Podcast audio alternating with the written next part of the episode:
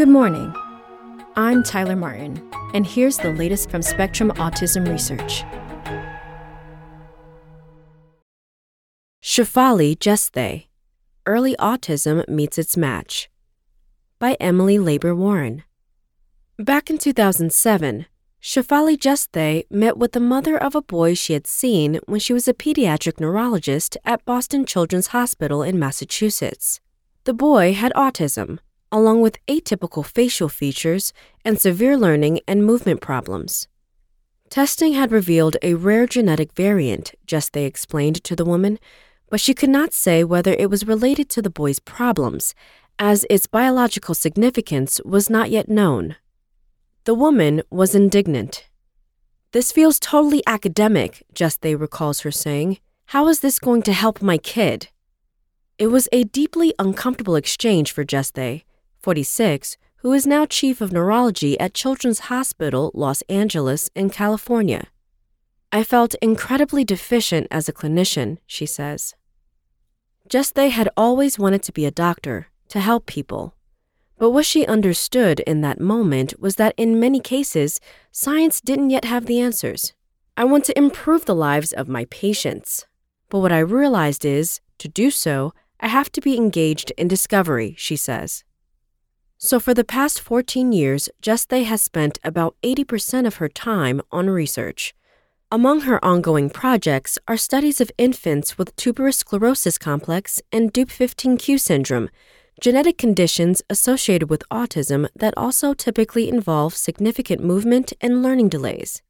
She looks for biological markers of autism in these children and then uses those markers to evaluate proposed treatments. Jeste sees the approach paying off. We're finally at this place where we have potentially transformative therapies, she says. Jeste's many accolades include the 2019 Presidential Early Career Award for Scientists and Engineers. She also takes time to mentor younger scientists and has served on the advisory boards of family support groups for people with inherited neurological conditions. She's not early career anymore, but she still says yes to everything, says Alycia Halladay, Chief Science Officer at the Autism Science Foundation, who works closely with Jeste on an international research network called the Baby Siblings Research Consortium. She comes from that place of yes. Big questions.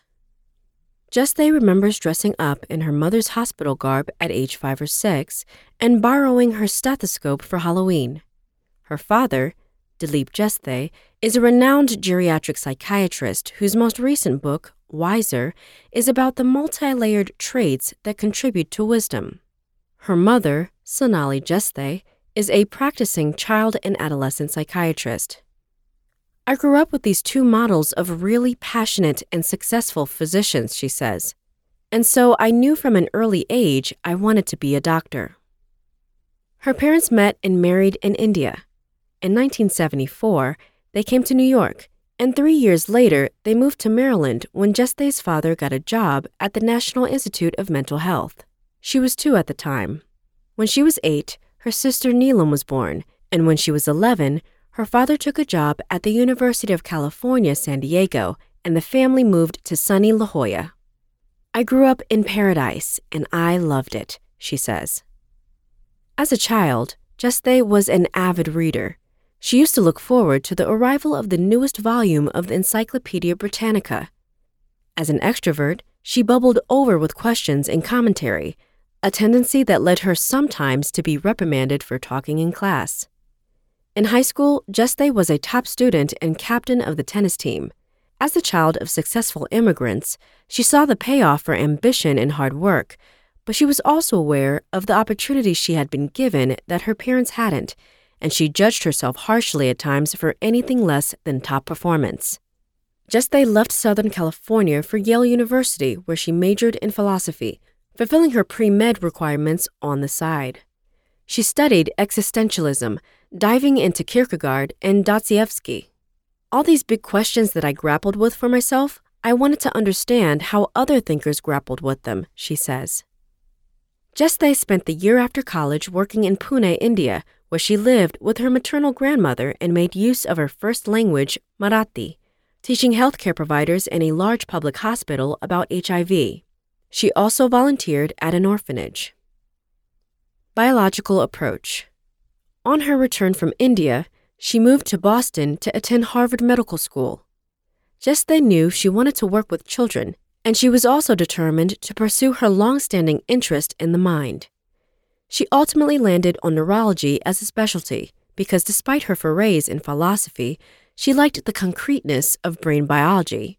It's unusual for neurologists to focus on autism, Jeste says, because it's a condition that can't be localized to a specific brain region. Her neurology training has led her to take a biological approach, focusing on genetic causes. But whereas the syndromes she studies are rare, Jeste and her colleagues found in a 2016 study that the autism traits associated with them are indistinguishable from those of other more common forms of autism, which suggests that Jeste's approach could unlock some of the fundamental mysteries of the condition. She's very capable of thinking out of the box, so she can approach problems with a level of creativity you don't see in all scientists says cognitive neuroscientist Charles Nelson of Harvard Medical School and Boston Children's Hospital. After graduating from medical school in 2002, Jeste began her residency at Boston Children's Hospital, where she first encountered children with tuberous sclerosis. This condition is often diagnosed before birth because its characteristic tumors show up on prenatal ultrasounds. Doctors knew that half these children will meet the criteria for autism by age three, but they couldn't predict which newborns would get the diagnosis. So, in addition to her 80 hour weeks at the hospital, Jeste started working with Nelson on a project to identify physiological signs of nascent autism. Nelson says that Jeste impressed him not just with her tremendous work ethic, but with the way she could toggle intellectually between a medical mindset and a scientific one.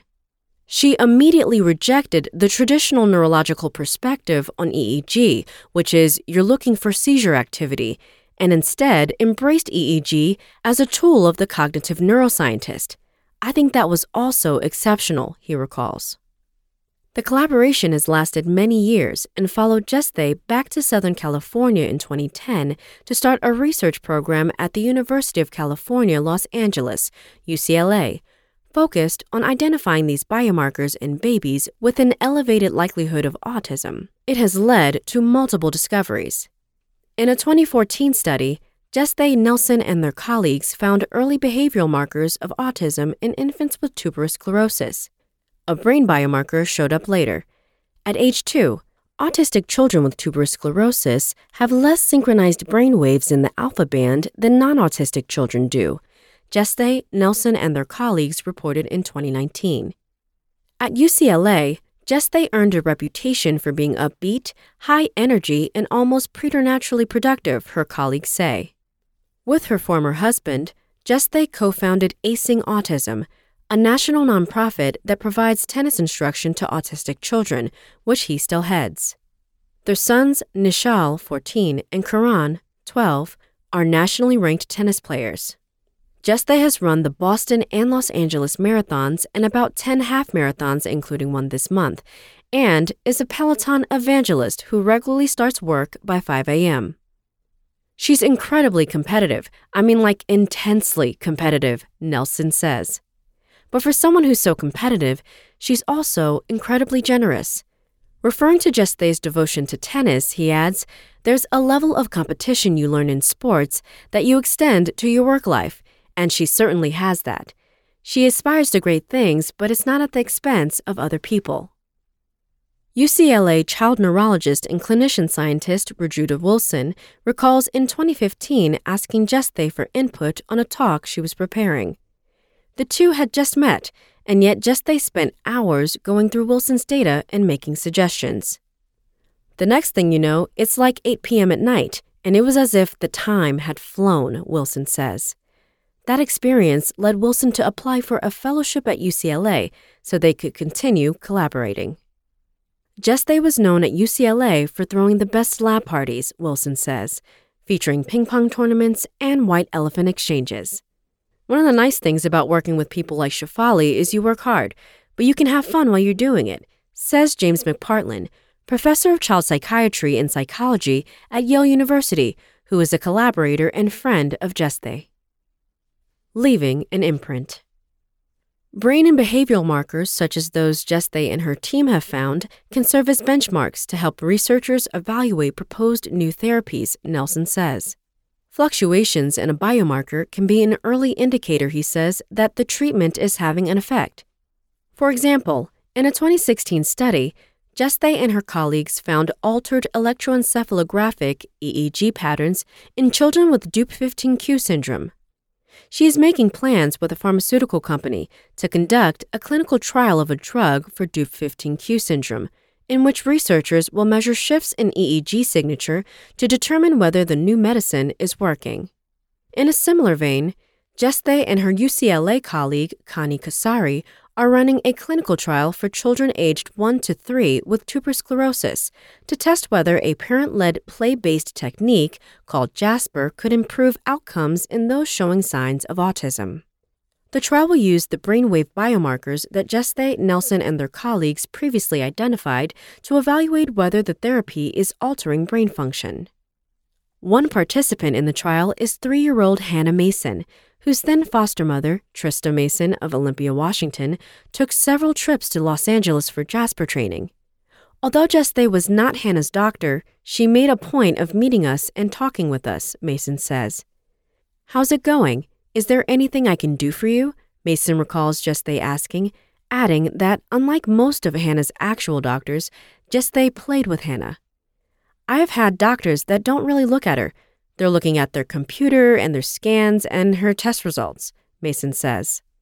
Jeste's assessment, Mason says, helped her and her husband decide to adopt Hannah. Jeste has been known to bring an entire research team to a hotel where the families of children with neurogenetic syndromes are holding their annual meeting, setting up instruments in multiple rooms to offer motor, brain, and behavioral assessments free of charge. Jeste's relationship with these families is mutually beneficial, McPartland says, because by coordinating her research with these groups, she's able to learn things about conditions that occur very infrequently in the general population. In July, Jeste moved to Children's Hospital Los Angeles to head the neurology department, a job that will shift her energies more toward providing care, though her research will continue. Jeste plans to expand programs for autism, global delay, and intellectual disability at the hospital, which has a mandate to treat everyone regardless of their ability to pay. Autistic children from low income, marginalized communities often lack even a proper diagnosis, Jeste says, let alone medical services. She hopes to address some of those inequities and bring a more diverse group of children into clinical trials. Jeste's deepest professional aspiration dates back to her philosophy studies to lead a meaningful life. I want to feel like there was an imprint left from what I did, she says. And I don't mean in terms of my own reputation or fame, but in terms of the impact I hopefully will have on others.